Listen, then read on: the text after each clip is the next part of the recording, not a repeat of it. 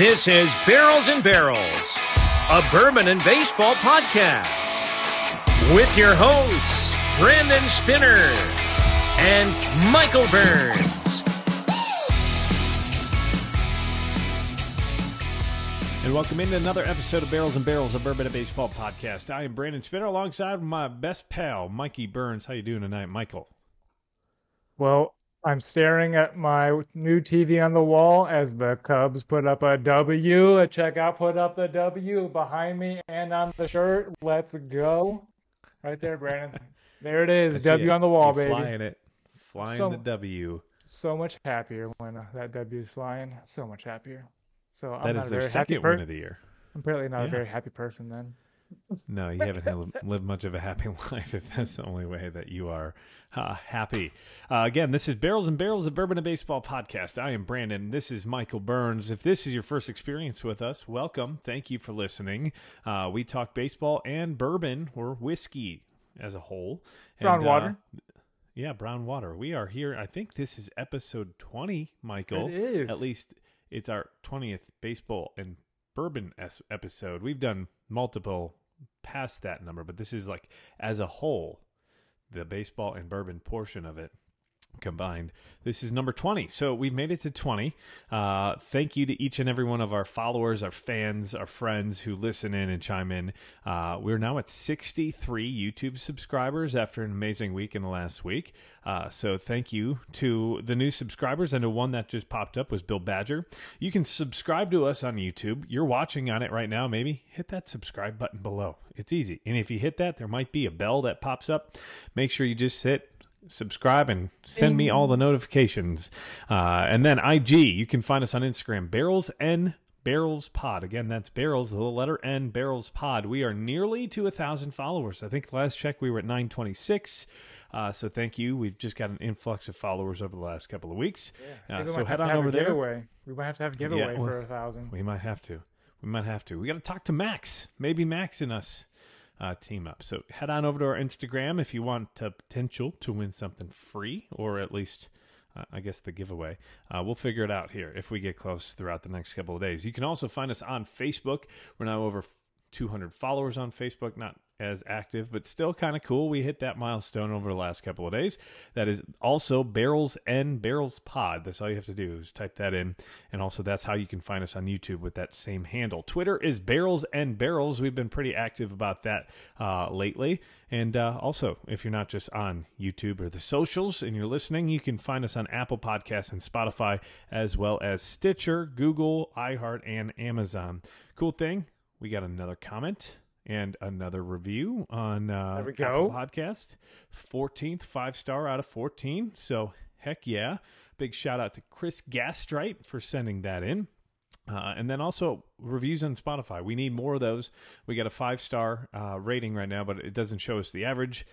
But also, we got our first Spotify comment on a post, and that came from Chris Wing. So thanks to Chris Wing for There we go, doing that and listening.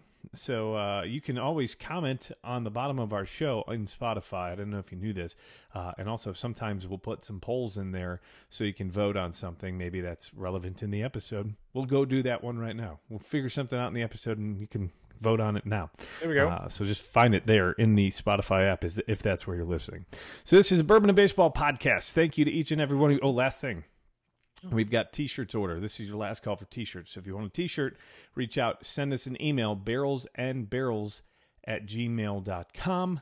We've got t-shirts. And Michael, if you're watching him on YouTube, he's got something on his head. I sure do. Turned out great. Turned out great. It did turn out great. And I want to thank Michael for sending me one as well. So I'm going to sport. go. Uh, it's it's not even broken in. I still got the sticker and the tag on it, and that's how I'm going to do this episode because I'm fancy.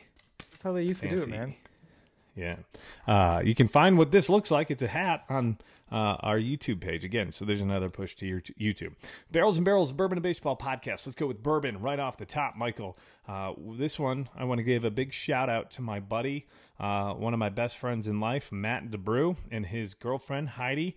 Uh, they sent this bottle to me in the mail as a gift. Um, they bought it on New Year's Eve, I believe, as they were driving through Kentucky. We're going with Rabbit Hole. I figured it was apropos that it is the week of Easter. So we've got to go with Rabbit Hole because the Easter Bunny, and we're gonna have we're gonna be the Easter Bunny of bourbon. Go. Um, so, being the Easter Bunny of bourbon, we didn't get a single email last week asking us to send a sample. I think it may be because it was very late in the podcast. I don't know. Maybe some of you don't We, listen. we that did long. it early. We did it early too. I, know, I it was. It was like 15 minutes in. Well, Yeah. we're now five minutes in, and I want to say, since it's the Easter Bunny episode, I will be an Easter Bunny to two people. The first two to reach out, whether that's Instagram DMs or via email, barrels and barrels pod on Instagram and barrels and barrels at gmail.com. The first two people, I'm counting on someone to email.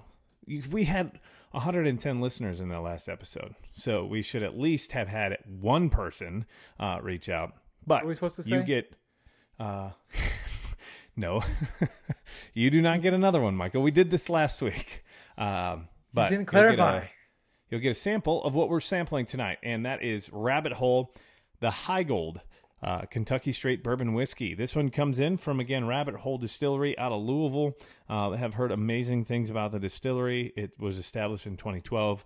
Uh, I've heard the tour is fantastic. Have yet to try the juice, so this will be my first time trying Rabbit Hole. Have you had They're anything? in, they're in Louisville, aren't they? Yeah, I like you just said, Louisville. Mhm. There's a couple of spots right down there in downtown Louisville. Angels Envy, I believe, is there too. Yeah, So- Angels Envy downtown, Evan Williams. That's where Old Forester is. There's the whole Whiskey Row down there. Um, but I'll have to meet you there, Brandon. I'll have to meet you Yep. in Louisville. We'll have. we've been we'll- trying to plan that for a while, pal. Whoa! All right. It's okay. It's okay. I'm just. I have. a. Uh, so, anyways, I have had Rabbit Hole. I had the red one. Uh, I think that's Derringer. Yes, I Uh, have had the one. because is it Bear Grail or Bear something or I um, Bo- j- just Boxergrail and then Cave Hill. I know Cave Hill is one of them. oh, Yeah. that's the only time you had it. I know Mhm. Derringer is the red one. Uh, I think so I had it is- when we met up last time. Last time we met up is when I had it. Late in the night. Oh, did we have it? That's when Yeah, I had the rabbit hole. Yes, I did at least. Oh, we did. We did. I had I removed that back. I don't know if we remember it.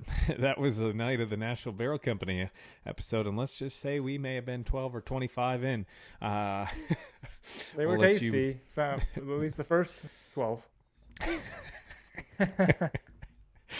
So this is Behringer, uh, not Behringer, Heigold. So this is Rabbit Hole Heigold. It is the blue bottle. Uh, if you're trying to look for it on your shelves, a nice pop. What cool thing? I don't know if you can see this, Michael, but on the cork, there's actually a rabbit hopping on the Oh cork. yeah, I can see The- it. So that's pretty cool. Um, right, it, this is 95 proof, so it's 47.5 alcohol uh, by volume. It's got an interesting mash bill. They consider this a high rye, uh, small batch. Uh, they consider it a high rye because get this mash bill: 70% corn, 25% malted rye, and also 5% malted barley. That's what it says on the bottle. However, if you go and look on their website, it's a little different. It's 70% corn, 25% German malted rye, and then 5% malted barley. So it's a little different. They call it a high rye because it's higher as the second ingredient. That's all they say. Yeah. It's immediately on the nose. It's it's sweet smelling. I get like not quite like gummy worms, but like a fruit snack on the nose right away. It smells tasty. I can see that. I get I think- sweet tarts. Yeah. It's it's it smells tasty. It smells good. I get a little like bit of a rye candy, yeah. spice. Yeah. it smells like candy, like a, a candy candied caramel maybe. Maybe even caramel's too deep of a I got butterscotch. do you? Yeah. It's got a maltiness to it too. Like I can smell the malt. Does the malt add what is the what is it between rye and malted rye? What would that do for the profile? Any idea? Uh, so a malted anything that's malted, I believe they let germinate and start to grow, and then they harvest it. Otherwise, at least- they don't let it germinate before. Right. uh, So they just take the, the they would take the wheat seed or grain and mash it, but then they let it germinate and all that. So uh, I, that's what I was told at New Riff. I could be completely wrong, but that's what they do at New Riff, at least. yes. Uh, well, they they really believe in a malted everything in New Riff. If you could malt corn, they would do it. Uh, malted chocolate oats. Yeah, malted chocolate oats. They do their their rye is also malted, and this is a 25% malted German rye. Uh, it's kind of cool because the bourbon is actually named after a German immigrant, uh, Christian Heigold, uh, who's actually a stonecutter in Louisville. So I get a maltiness up on the nose. Kind of has like a. It even becomes dusty to me. What makes it dusty? Just Like kind uh, of gives it a, smells a- like it's been in a smoky, cabinet. Like, Not, not- smoky, yeah, like the opposite of smoky, maybe. almost like older. Does that make sense? Like it's got a It doesn't smell young. How about that? right.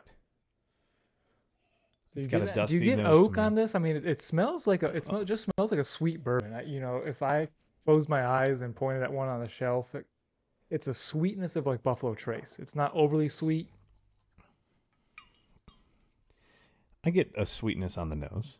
I actually kind of cheated. That that that comparison came because I took my first sip, and that's where that that comp came from. So you get like the, Hmm. the the barrel dovetails that are very fruity, very sweet.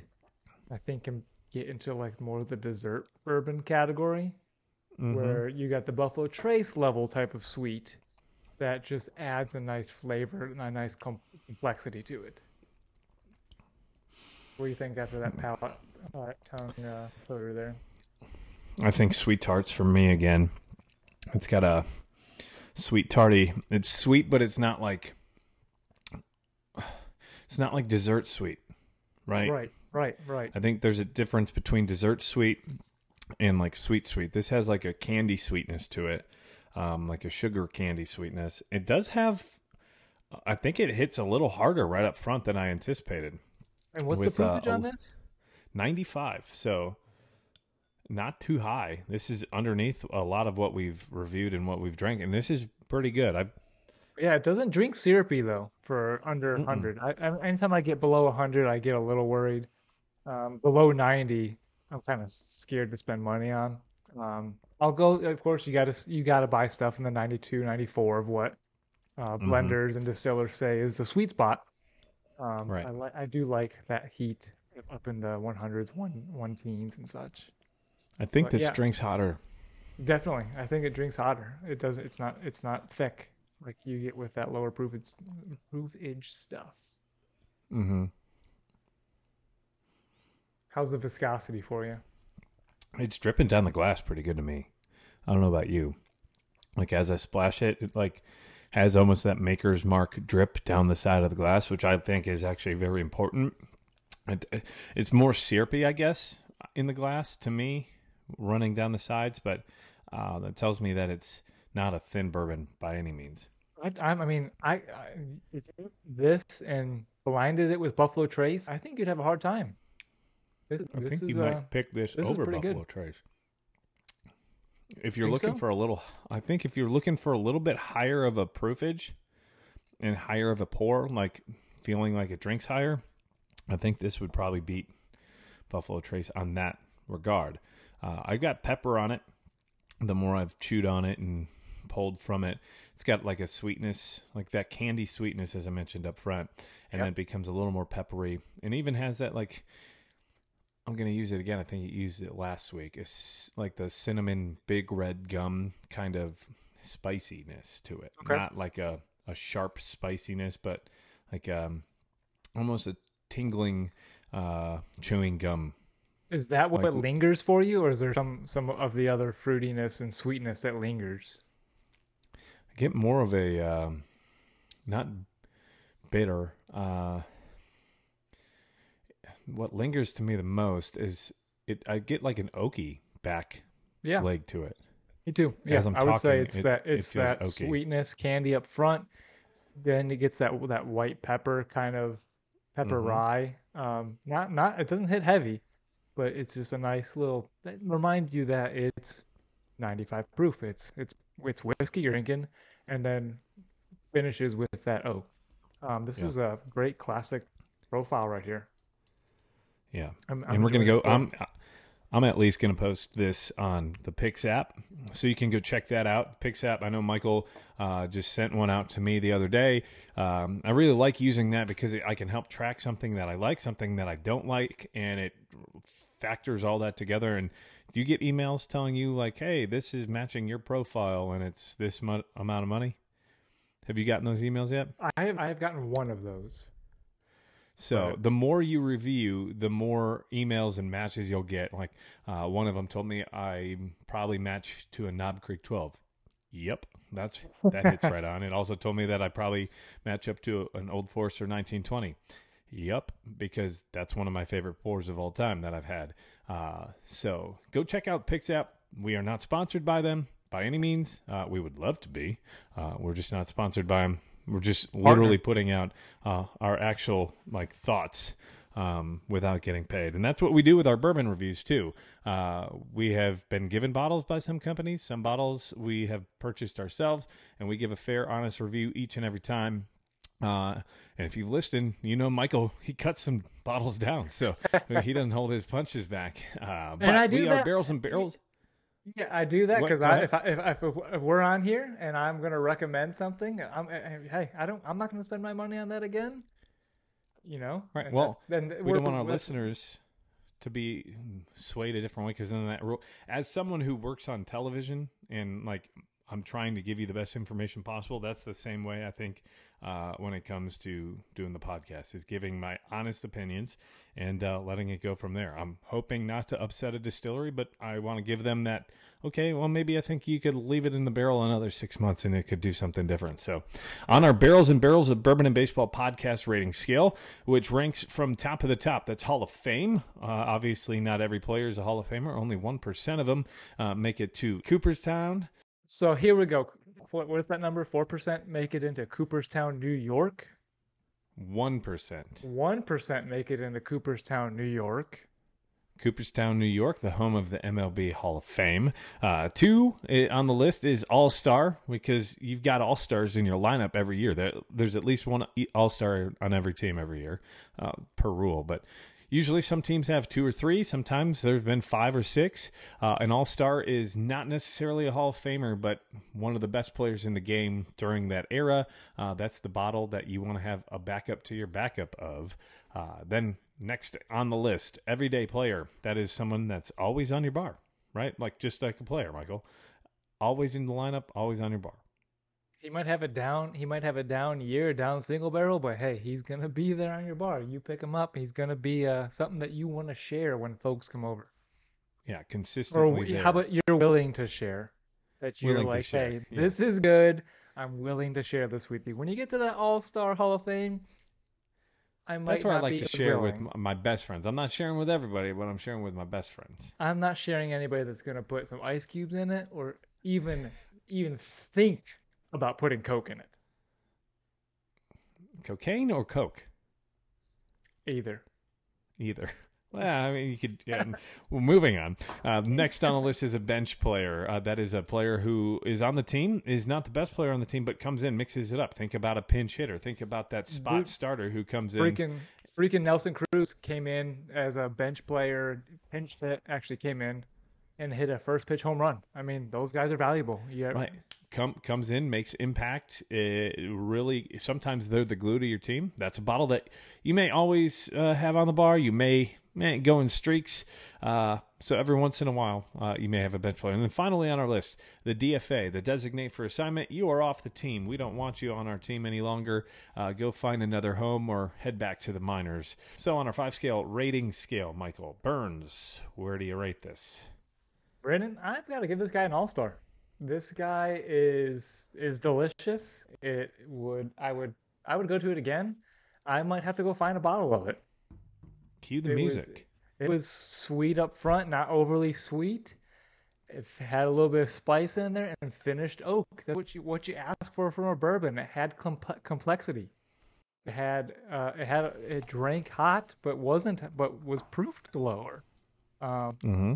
This is this is a classic bourbon profile right here, and it was good. So all star Uh, that is that your second or third? third, Third, because you did one from Nashville Barrel Company. You did the a Makers. Nash and then- and a Makers. okay, so that is his third.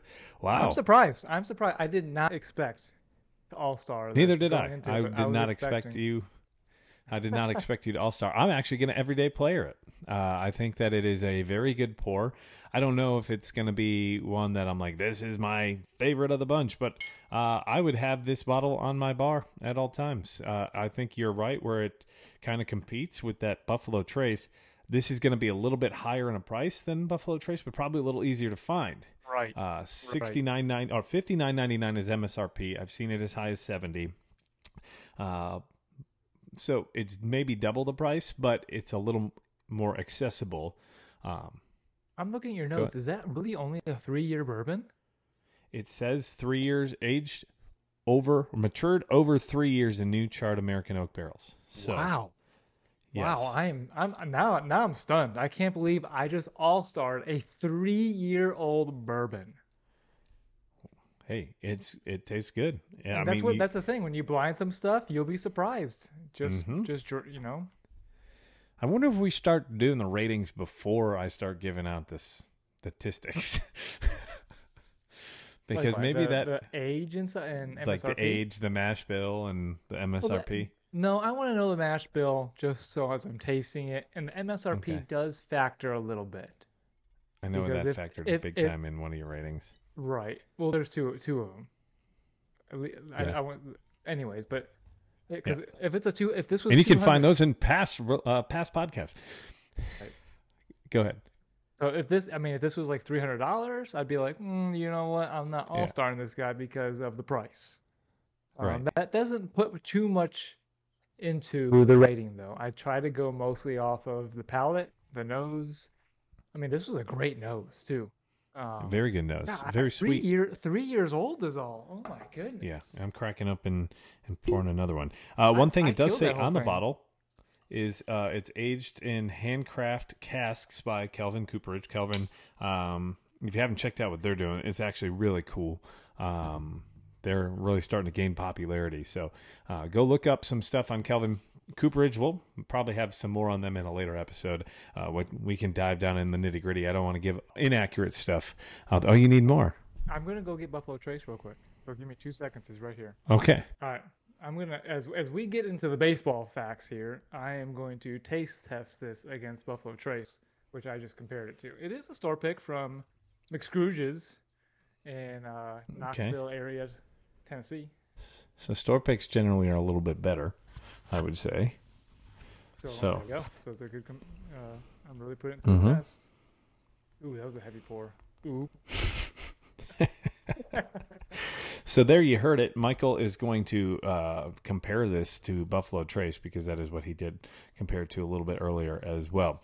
So moving on to baseball, we use trivia usually. If you're a new listener, I have a trivia question every week for Michael, and uh, this week's: Who was the last San Diego Padre outside of Tony Gwynn to win the National League batting title? The National League batting title for the San Diego Padres. Um, I have two names that come right to mind. How about Sandy Alomar Jr.? No. Okay. The this, And- the other one in the back of my hand was Clemente, but he didn't play for the Padres, did he? No, he played for the Pirates. Yeah. So Sandy Alomar Jr. was my uh, my was my guess. Sandy Alomar Jr. is not correct, uh, as I had already mentioned. I didn't realize this guy won the batting title with the Padres. It's Gary Sheffield. In he was with 19, the Padres. yeah, in 1992, he hit 330. So I think of him as a Marlin and a, uh, a Yankee. Brave. A Brave. They used to Oh, have, you lived in Braves Field, territory. Tur- Turner Field has had chefs, chefs. So Sheffield's chefs. chefs, like the hat, they give everyone in that section a chef's hat, and they Oh, had a that's giant awesome. sign for it. Chef chefs. Um, I, I don't. I think of him as a Marlin, as a Yankee, and a Tiger. Those are the teams that come to mind for Sheffield. I didn't realize Padres. Uh, he's a Hall of Famer too now. I think, right? I believe so. Yeah, I think he just got in a couple years ago. I could be wrong, or he's at least. Uh, I think he got in. Um, but moving on, that was our trivia question. As Michael looks that up for me, uh, we're moving on. Baseball is here. We had opening day last week, Thursday. I had an amazing opening day experience that I'd like to talk about here at some point. Uh, but we've had a lot of baseball since then. It's been five, six days of baseball for some spots. Uh, some teams are looking good. Some are, what are you doing? Um, first off, the rules. We had new rules this year. That was going to be the talk of the town. Uh, we heard a lot about it in spring training, but once you put it into play in the real game, it does make a little bit of a difference in spring training. Spring training, spring training, and those games don't really matter. So the rules, right? right, and you're a little more relaxed. You're not as on um, as you may be. So the first rule, uh, what was what's the biggest rule change that you've you've noticed? The um, pitch clock.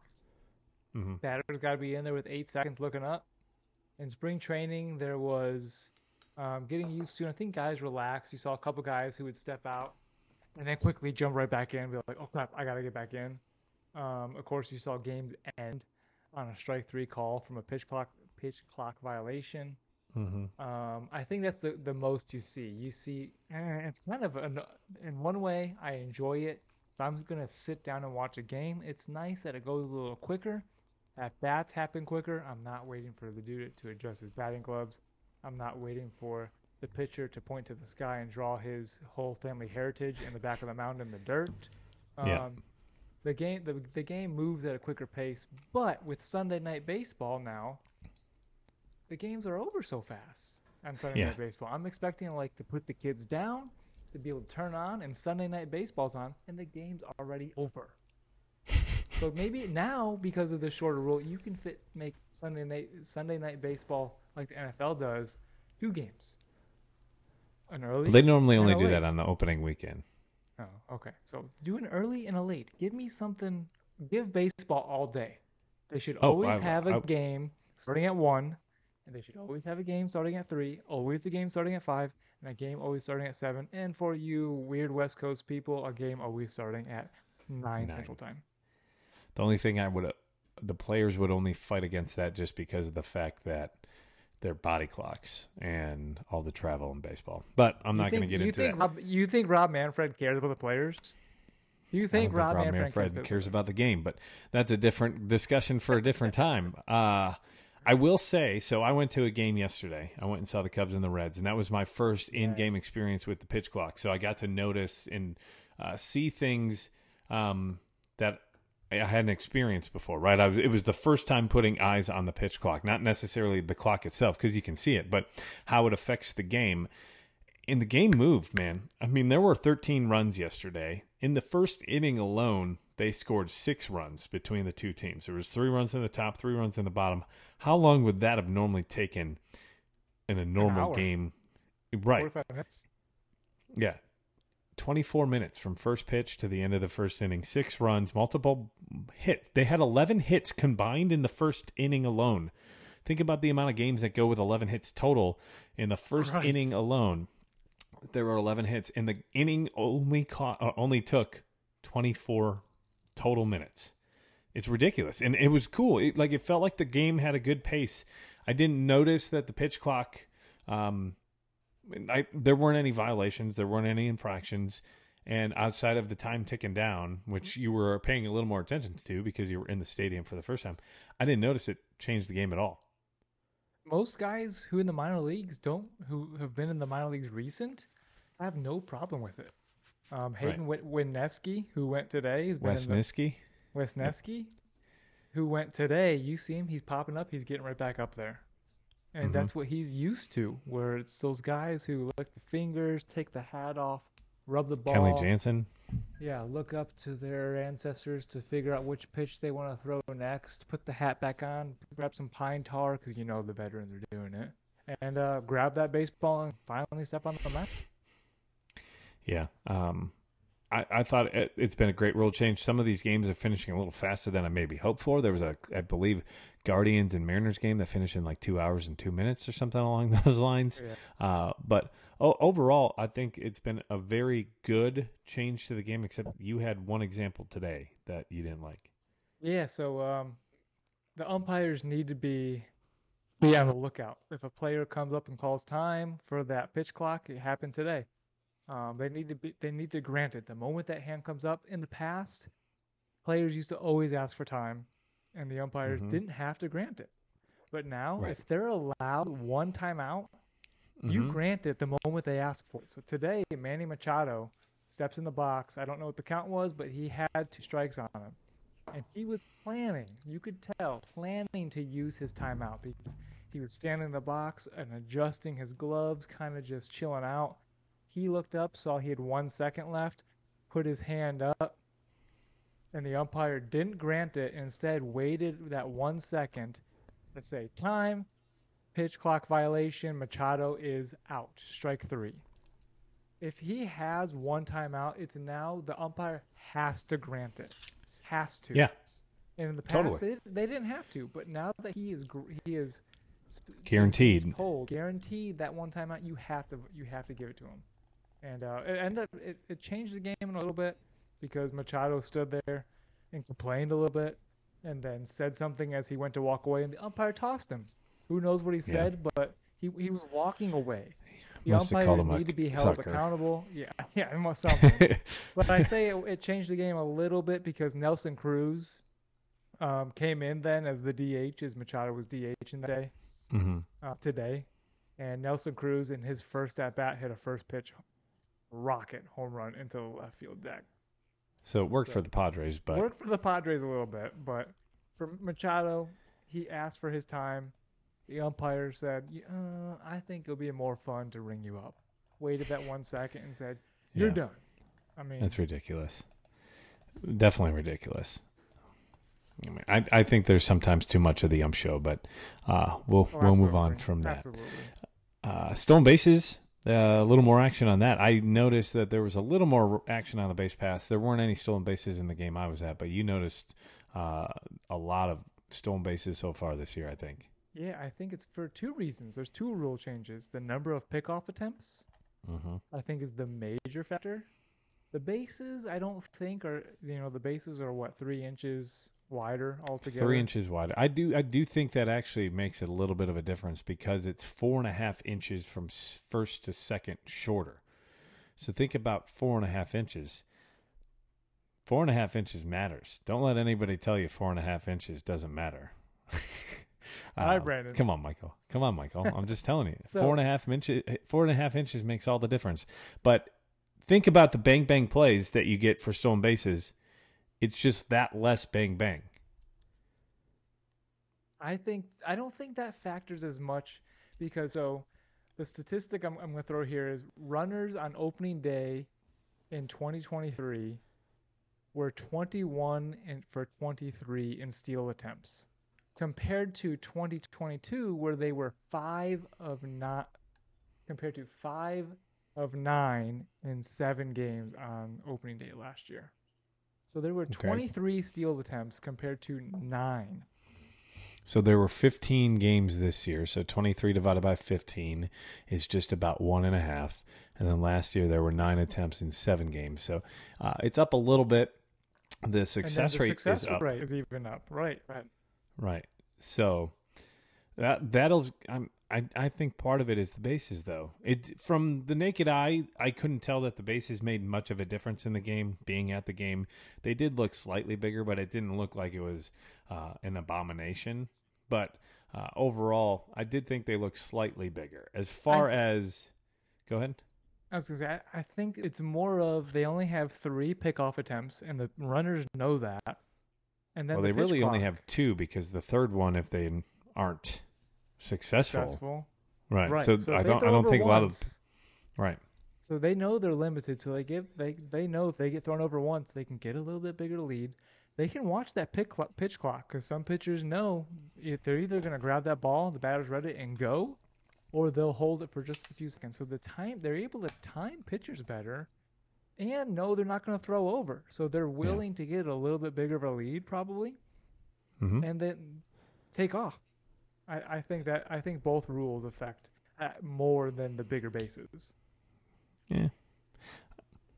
We're, we'll see later on throughout the season. I, I, I do think that it, it kind of, it's probably more so the pitch clock, but also I do think that the bigger bases do have a little bit of an impact, uh, probably on that success rate too. Success rate, right? Um, so uh, Jorge Mateo and Cedric Mullins, both on Baltimore, lead the league along with Myles Straw right now with four stolen bases, all three of them. Uh, for perspective, Cedric Mullins, I think, led the league last year for the AL, and he had 34. So he's already what if you Where's do Corbin four Carroll on that list? Because Corbin Carroll had three. He's got three, game. and he's he's in uh, fifth on the list, tied Okay. with Gleyber Torres and Anthony Volpe or Volpe. I'm going to call him Volpe, but I think it's Volpe. I think it's Volpe too. Yeah, I'm going to call him Volpe in Michael Berman Like style. Lo- Logan O'Hoppe. That was Logan Yeah. O'Hop. It's Logan O'Hoppe. Um, so that has been uh, something to watch, at least rules changes wise. There have been a few breakout players here to start the year. I think the one that has stood out the m- most to me is because I live in the city that he's playing is Jason Vosler. He's filling in for uh, Joey Votto at first base. He had a three run bomb. He was drafted by the Cubs, played in the Cubs organization, and basically won them the game last night versus the Cubs that, that I was at with a three run bomb and amazing defensive play at first to end the game. Uh, he's had a great start. I think he was batting like 400 with a couple bombs. He just hit another home run, his third one tonight. Uh, not third one of the night, but his third one on the season tonight. He's been a that's- that's- that- surprise. that's the standout for the Reds. The Reds are, are aren't they the team that had the owner say, if you don't like it, me not spending money on the team, go find another team to cheer for. he said I can move the team. I can move the team. Yeah, I can so move somewhere Reds- else. They didn't sign anybody. They they let Moustakas go, and I'm pretty sure, or maybe his Moose contract was terrible up. for him last year. But he was terrible. But all of a sudden, the I mean, if we look at the standings here, the Reds. They're first in the NL. They're, Yeah, they're, they're, they're- well coming into today. They were first in the NL. They, They lost to the Cubs tonight, so they were three and one coming in. Uh, as we started this podcast, the Cubs beat them. So as we started this podcast, it was technically a three one record, tied with the Brewers at the top of the standings, um, which would have been And unfortunately, as best? I hit refresh, so I hit Yeah. refresh, they're three and two, and the Brewers are four and one. So and the Brewers are four and one. So the Brewers get lead that Cincinnati. division. Uh, yep, but still, like Cincinnati had a pretty good start. They did play the Pirates, and they got a game against the Cubs. There's a one and one against the Cubs, but what are still, you saying about the they- Cubs? No, I'm just they, saying, they like, got they got a game against the oh, they they got a win against the Cubs. I'm following. Right. Yeah. They got a game against the Cubs. That there's the win. Yes, that now you understand what I'm saying. Uh, but the Pirates have won back-to-back games at Boston. Uh, they're three and two in the division. So the, the NL Central, the Brewers are on top. The Cardinals are on the bottom. Will that be how it finishes? Probably not. The team that has come out flying, the Atlanta Braves, four and one. Mets in their division, three and three. That's as of this recording. So the games that are playing right now aren't going to be included. Uh, but I guess the Phillies and the Nationals at one and four uh, at the bottom of that division. The Dodgers three and two. That's a tight division so far. Three and three. Arizona, San Diego three and three. San Fran is two and two, and they're uh, playing the White Sox tomorrow. At the, they pummeled the White Sox yesterday, and then the Colorado Rockies are two and three. So that's your NL standings. Michael, you got the AL. Yeah, the AL um, Tampa Bay undefeated Man. at five and zero. Undefeated. and a plus 26 run differential. So pitching, they've only given up 11 total runs in five games. I mean, Jeffrey Springs for him came out pitched six innings and 12 Ks. That's what you want gonna- see from your pitching staff. Yep. I was going to ask you if you knew who led the, the league in um, pitching war so far this year, but I think you just guessed that I one. think I just nailed that one. Mhm. Um, unfortunately, uh, the both me and Brandon's AL AL East pick. Toronto is at the bottom there, one three. They are facing Kansas City as we speak, who is also one and three. Um, so It's um, early. It's, it's early. So just just a segment we have, you know, maybe we might mention here later. Overreactions of week one. Overreaction week Yeah. one. Um, but that so finishing out Tampa Bay's at the top five and oh Yankees three and two, Baltimore two and two. They are facing Texas as we speak. Boston is two and three. Um, they kind of got a little little bit of lucky win. They should be one and four. Oh, I was going to say, did you against see the end of that game? Did you see the end of that game? I sure. Ridiculous. Ridiculous. They- So they- for those of you who didn't, that. The the Red Sox were down to their last out. There's a fly ball to left field to end the game. The outfielder dropped the ball. It was in his glove. He healed it right off the of. glove. It hit him in the glove. It hit him right in the heel. Fell out. The next batter, Adam Duvall, hit a walk off two run homer to win the game over the Green Monster. And it That's what real hitters do. They take advantage of situations. Is it Gary Thorne who's the announcer there? Uh, he called it. He said, "Oh well, Duvall could hit a home run and win the game," and sure enough, Why did that sound So, like Harry Caray? Harry, Harry Caray here. Uh, that doesn't sound like Harry Caray. No, your Um, your impression there a little nah. bit. Uh, maybe we'll have to Thorne. we'll have to li- listen back, listen back to the tape. So yeah. So anyways, uh, Toronto's at the bottom. They're one and three. Like I said, facing Kansas City. The AL Central, kind of as we we would expect. Cleveland It, at li- the it literally looks about what I think the end of the year standings would probably look like. Yeah, Cleveland four and one, Minnesota four and one, uh, White Sox two and three, Detroit one and three, and Kansas City one and three. So that's probably the division that is playing as expected. Mm-hmm. And then finishing out the AL, the Angels three and one, facing the Seattle Mariners tonight. Texas three and one, who is p- facing Baltimore. Houston is two and three, playing the Tigers. Oakland is playing Cleveland, as I already mentioned. Uh, They Mhm. are one and three in Seattle. Brandon's pick to win it all. Yep, one and four. One and four, facing the Angels right now. Still early. Still early. Right again, it's it, it's week one. Weren't the Phillies under 500 and fired their manager like 10 games below 500 and went to the World Series last year? Right in the middle in what June? May, May or June. Uh, they wa- fired was that, Joe was Girardi. that Girardi? It was Girardi, and now he's in the booth for the Cubs, which was actually cool to hear uh, this past weekend. Joe Girardi was what the Cubs catcher in the early 2000s. 1998. 19. I know he was in 1998. Or I remember that because he was on my Game Boy game. Yep. For baseball. So- That's right. uh, the Tigers. Um, I'm sorry, not the Tigers. The Rangers. Did you see what they did in their first two games? 27 runs versus the Phillies, um, and then they've scored two runs since. Uh, but still, uh, really fun start to the year. Um, some players I mentioned, Jason Vosler. I know Dansby Swanson has had himself a start to his Cubs career. Making history. The dude's hitting 500 before tonight. Um, Yeah, was I think he was sitting for 625 at one point yesterday when I looked up on the on the uh, big scoreboard. Speaking of that, Cody Bellinger has had a rough start to his Cubs career, but I called the home run and I tweeted it out and we had it on our Instagram account. So if you want to check that out, go head over to Twitter.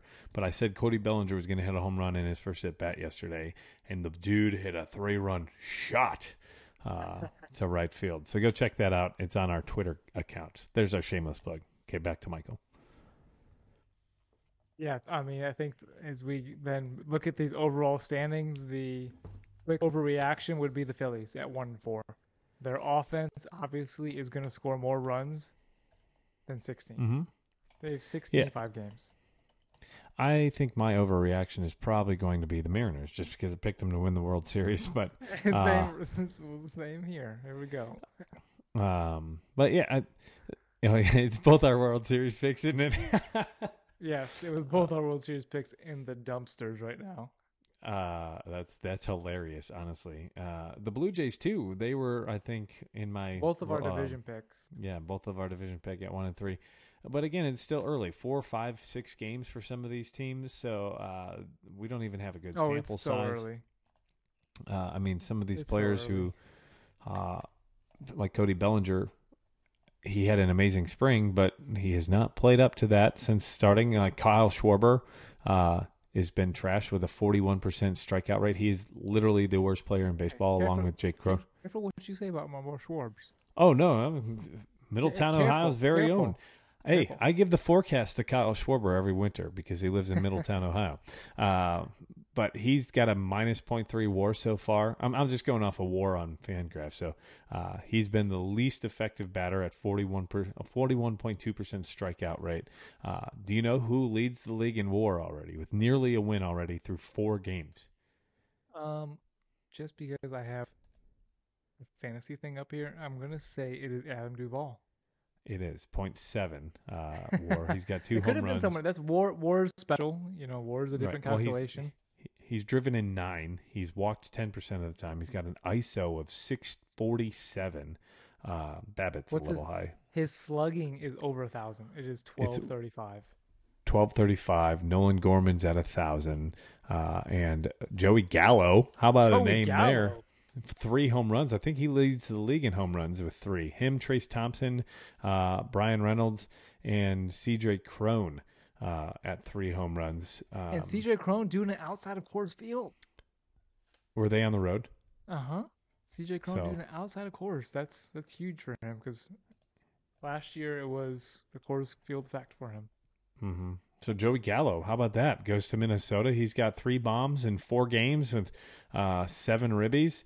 What did he? And I think only he had a four strikeouts. Only four strikeouts. Yeah, he's striking out twenty eight point six percent of the time. So uh, that's your short term overreactions on the good side. Uh, because yeah, who is James Outman? right. I would, I wouldn't, uh, I wouldn't want to have that name if I was a batter, Outman. Um, but he's on the Dodgers and he's batting uh, 333, but he's tied for third in the MLB with a .5 WAR so far. Um, and he's been on the Dodgers, Yoan Moncada. So those are some names you wouldn't be expecting to see at the top of the list. But again, five games. Everybody can have a nice five game start or a bad five game start on the pitching side. Shohei shoved. Nolan Nola Noah Syndergaard. How about the Cubs? The first two games, starting pitchers between Marcus Stroman and Justin Steele. I don't think they gave up a run, did they? Combined? I don't think Sho- Showman did because they shut shut the Brewers on opening day. 4 Right. 0, let's go. Cheers. And uh, Justin Justin Steele, I think, threw six shutout innings in well. I, I think they went 18 innings of shutout baseball. And then who was game three? We lost. We couldn't. We couldn't take it all. Mhm. But um, Yeah. That was Taillon. Schwar- Schwarber was the yeah that was the Schwarber. you There's another is, uh, is only batting zero point zero five nine. Um, Yeah. Teoscar Hernandez, who we mentioned, is a big player who moved over from Toronto Mhm. to Seattle. Also batting .059. Uh, Overreaction on the dump side. I think he he will rebound. Um, Aaron Judge is hitting 412. He's Yeah, he hit the first home run of the year. He is slugging 765, but he is in third place for strikeouts in the league. So, Mhm. I mean, he's either he's either smashing the ball or striking out. There's no ground outs for that guy. I will say the uh, the guy that Michael picked for Cy Young of the AL had a rough start. Alek Manoah. yeah, Well, my Cy Young currently sits as tied for second in the MLB and uh, pitcher of, of WAR, uh, Luis Castillo, six innings of shutout baseball. So you're welcome. I hope you followed me on that one. Uh, hey, Spencer Strider. Spencer he, Strider, uh, he zero is. ERA, He is, he nine up. K, nine Ks in six innings. Um, dub. Only three so hits. I- so to to chime back to last week's episode, I did put some money on every team that I picked to win the division. oh, did you? So, yep, That's fine. I'll have to I'll have to post a screenshot now that that episode's been out for a week to show those. And if you missed that episode and you want to know what our picks are, go head on over into uh, any of those Apple or Spotify playlists and just look up episode 19. Uh, Barrels and Barrels goes BBC. Is that what it's called? Real? Yeah, uh, it says uh, our 2023 predictions and Barrels and Barrels goes BBC. Bardstown Bourbon Company, for those of you uh, who don't know. So your overreaction is the Phillies, mine's the Marlins. Uh, also, like I said, Cody Bellinger, but Dansby Swanson at 556, he's not going to hit that. Um, fantasy wise, you mentioned Adam Duvall. Is he the, the hottest the, player top- to grab right now? The hottest hitter. He's the he's the most highest scoring fantasy hitter.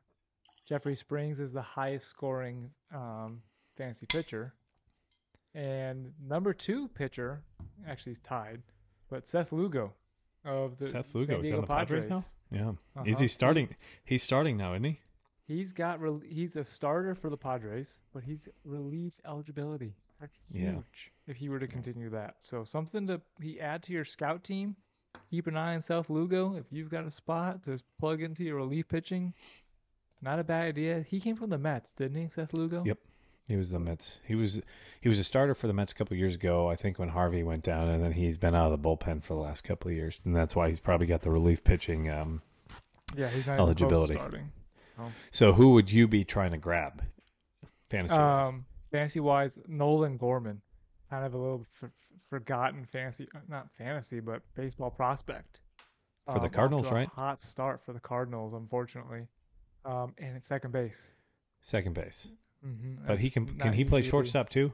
No, he's second base. I think Just he, second base? he came up as a third baseman. They traded for Nolan Arenado, and Yeah, so well. they started giving him more time at second base. So Nolan Gorman is definitely a guy to go grab. He has the prospect pedigree. He's got the history. um, because they signed Arenado and he kind of um, Mhm. slow between AAA and MLB.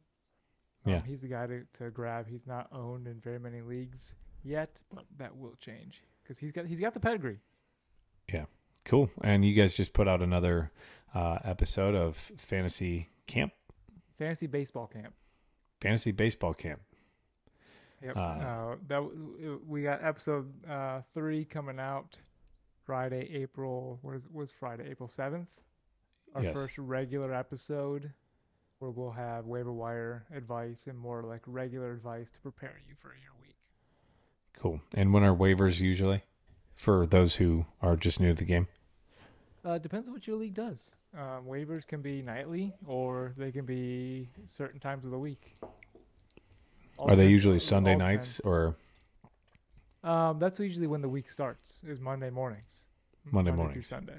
Yeah. So you Oh, so you have wanna set. Sometimes last- you have to set your lineup Sunday night before the Yeah. week. Right. Right. All I played in a your rules. league. I played in a league that you can set your lineup every day, which made it a lot more of a hassle because you're like, I gotta figure out pitching matchups and all that every day. Who and- pays attention wins. Yeah. Daily's right, hard. right, right. So So Uh, to finish, Brandon here, there's Buffalo Trace. yes, oh, that's right. It's it's close. It's I'm I'm not gonna say it's so close that I wouldn't I would fail a blind because Buffalo Trace has the Buffalo Trace. At least I'm familiar with the Buffalo Trace test, the profile. You put E.H. Taylor in a glass. You put Buffalo Trace in a glass. Eagle Rare, Stag Junior. I haven't had. That's all I can say that I've had. Uh, Buffalo Trace. It's got the, it's got its, its taste. It's certain profile. Um, but it's it's. I would still say it's close. It's it's along the same lines of sweet up front, spicy in the middle, and oaky the finish. So still, I still stand by it. It's pretty. It's a great comp. Buffalo Trace. It's a cheap. Poor, Uh, man, poor, poor man's Buffalo Trace, but yet it's more expensive. that's funny. Uh, that's a good one right there. Uh, anything? Uh, one thing, real quick, I want to point out. What did the Padres do with their starters? I don't think Darvish or Musgrove pitched in the first two games. I think Well, Snell Musgrove's opened hurt. up. Musgrove's still hurt. Mm, Musgrove's hurt. I think it's his toe. And Darvish pitched today for the first time. I think giving him some rest from the WBC. from the, yeah that's what i Yep. figured uh because i figured they were probably just gonna like bump him back as much as they could but uh because they played the rockies game one two and three uh, and now the who pitched Diamondbacks. yeah uh i figured at when at first i was like oh well they don't want to pitch him against the rockies because i mean if you've got a chance to get him against a team that maybe little could do better. better. Yeah uh it was uh Michael Wacha who started for the padres in game two i believe waka waka waka waka waka No Pac-Man. Uh, him. yeah. So, uh, one other thing, um, I noticed I'm looking at the schedule here. Weekend series that I would think would be one to watch. Uh, the Padres visit the Braves, so those are two potential playoff Absolutely. teams. They are Sunday um, night baseball actually. So Yeah. Uh, get done with your Easter day and put on Sunday night baseball for Braves Padres. And they are on Apple TV on Friday, which is a new thing. I think that started last year. Um, the Oh, Cubs are also on Apple TV on Friday, hosting the Rangers. Another uh, series that weekend: the Brewers hosting the Cardinals. Friday, a pretty good matchup. I think Jack Flaherty versus uh, Brandon Woodruff. I watching Pass. that game. uh, and that that's really the only two series that uh, maybe the the Twins hosting the Astros. I mean, those the Twins are my division winner, but I don't think that that's going to be a great series uh, by any means. And, oh, I guess Cleveland hosts Seattle again after they played each other last weekend. So uh, that was a good series. Did you? Uh, they had multiple, I think, extra inning games in that, and that's another reason why the Mariners were. An, an overreaction at one and four. They lost an extra inning game where if they win that, it's two. They're two and three, and all of a sudden, hey, they're almost they win, if they win an extra inning game last year in the playoffs, then it's a completely different story. Right. So like you said, I think you mentioned you were questioning what they went into uh, extra innings and lost. Oh, Yeah. hold on, up there here, Kyle Schwarber just went deep against German against the Yankees. There we go. Schwarber's back in it, baby. So say sorry to Jesse, sorry to Jerry, sorry also to JP. Uh, our Yankees are uh, token Yankees fans that listen to our podcast. So, uh, sorry. What's the score? Um, well, actually, I thought it was live. It's just a review. So, Oh, uh, then Brandon Marsh went update. Turner just knocked in Marsh. It's three to zero in the fifth inning. Alrighty. Well, there you go. So sorry to our Yankees fans. Um, those would be the series I'd watch: that Atlanta Braves and Padres, but also Cardinals and Brewers. If you had to watch some teams that weren't your favorite. Yeah, I'll pass on the Brewers and Cardinals. Yep, well, that's the Cardinals. Willie got hurt And- and the day one. Brewers. Yeah, well, yeah, true. I love Yeah. April Fools obvious shirts. Who are Cubs? They create shirts for Cubs fans. Uh, for April Fools said, "We are going to create shirts for Milwaukee fans now too." That's funny. I bet you Milwaukee fans got so excited too, because the shirts are great. I wore my obvious shirt, um, clock shirt, the uh, the Wrigley scoreboard clock yesterday to uh, Great American Ballpark. Yeah, yeah, I saw it in, your, in the picture you sent me. That was great. That's a great shirt. And they uh, they also, I think, retweeted one of our tweets the other day. So shout out to Joe from Obvious Shirts. There we go. There we go. There we go. Uh, anything else for our friends and family and viewers and listeners before we wrap this puppy up? Thoughts on baseball? It was good to have No, it back, it's, hasn't it's still exciting. I love? Yeah. walking in here, turning it on, and having games on. I wish MLB would plan to have games all day that don't, don't matter. Like like people grew up as Cubs fans. At least fans. on weekend days. Right. And pe- you know, people grew up as Cubs fans because they'd come home and the Cubs were on national TV, WGN. Yeah, if you want people free. watching, yeah, if you want people watching, have baseball on all the time. Have a game on and available Yeah. to watch all the time. Rob Manfred. Well, it has been good to see it again. Uh, happy to have baseball back. Of course, we love baseball, so who isn't happy to have it? My opening day experience, real quick, uh, before we wrap this up. Yeah, let's Uh, go. I got to go and sit outside and do the newscast outside of Great American Ballpark uh, for opening day. I have You been told by pass. You just have a ticket, right? You had a Oh, special well, no, I've got no. So, so that's a press pass. I can go on the field whenever I want now. But uh, I'm not Oh. gonna. Let's go. I'm, I'm not go. going to uh, overuse that. Um, I don't know if I'll use it at all, uh, but I can get into the games for free if I wanted to. But uh, went there yesterday, paid for my ticket and parking, so there you go. As far as the opening day experience itself, I have been told by multiple people who have been to multiple opening days that Cincinnati does it better than anybody, and I can say I kind of agree with them. It was so I've been so Wrigley Field is on the north side of Chicago, but that's where the festivities are. This was the entire city, Michael. The entire city of Cincinnati. They shut down the city. They had an opening day parade which lasted two hours, which was day parade. yeah, and the grand marshals were that's brand. gonna fish fourth place. They do it every year. Bronson Arroyo and Danny Graves came back. Uh, Barry Larkin's in the parade. Uh, some old Reds come back for it. The city shuts down. Literally, it's a two-hour parade, and everybody goes to the parade. They all everybody takes it off like it's a holiday. It's literally an unofficial holiday. Uh, and I got to go down to Moerlein Lager House, which is just outside the station. That's where we did our newscast from. I don't know if you saw on Instagram, but uh, I decked out in my black and red um, uh, suit coat and wore a Cincinnati Reds hat because it's. Hey, it's another thing. I Well, buy hats for every team that I've seen play in their home stadium. Don't come at What me. will what what some people will do for money. What some people will do for money. Uh, for everybody else, I've got a Cubs tattoo, so I literally bleed Cubby blue and Cubby red. Uh, that is not changing. Um, but it was an amazing experience. They shut down the streets around the stadium. S- So think about Waveland Avenue as a bar. And that's what it is outside of Cincinnati Reds opening day. Now, the game I went to last night, there probably were 8,000 people in the stadium. But opening day was electric. opening day was You went to electric. that last night.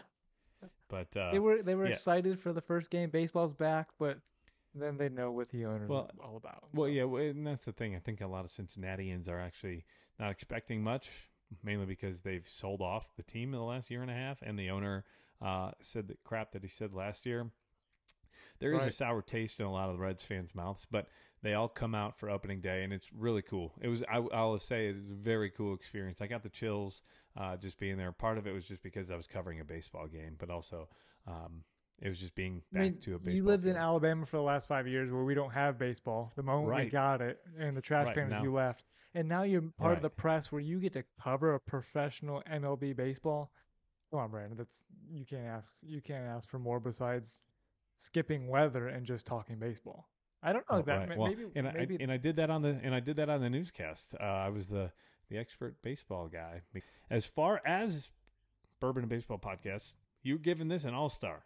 I all started, man. It was good. I, I killed it. I poured the whole sample you sent me, which usually I'll pour a little bit and then it lasts most of the episode. I killed that during the bourbon review portion.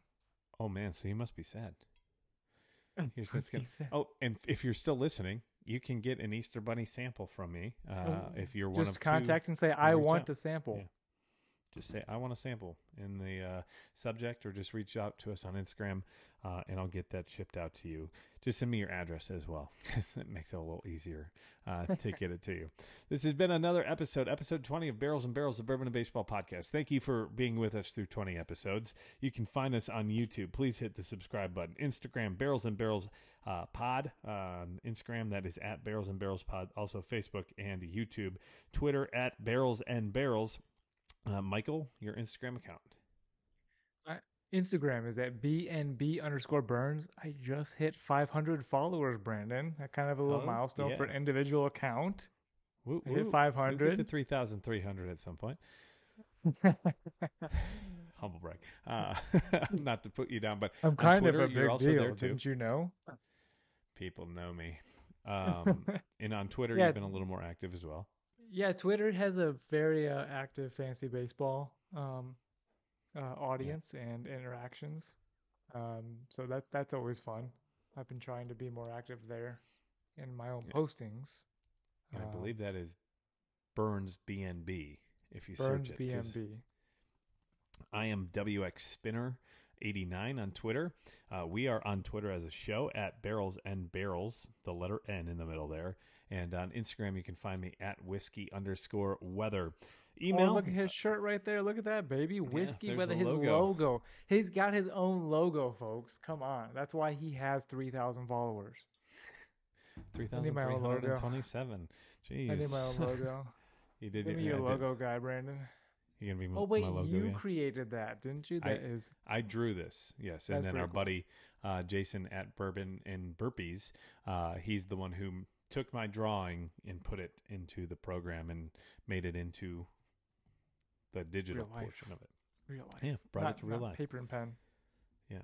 And you can find us on Spotify, Apple, as well as Google, iHeartRadio, Amazon, and now on Stitcher. Please leave us a review. If you've made it this far, you notice that we're giving our own opinions. We're giving out our thoughts. We're not uh, changing. Like we're not. This is not scripted. This is off the cuff. These are our actual thoughts. And uh, you heard Michael. He really likes Rabbit Hole, and I went with an everyday player. So we love to give out our honest opinion. We'd love to hear your honest opinion about us on our Spotify, Apple playlists, or even on Facebook or Instagram. Just send us a message. Message. We'd love to hear from you. Uh, thank you again for making it through episode 20 of Barrels and Barrels, a Bourbon and Baseball podcast. Michael, you have anything else for our friends, family, listeners? Let's go.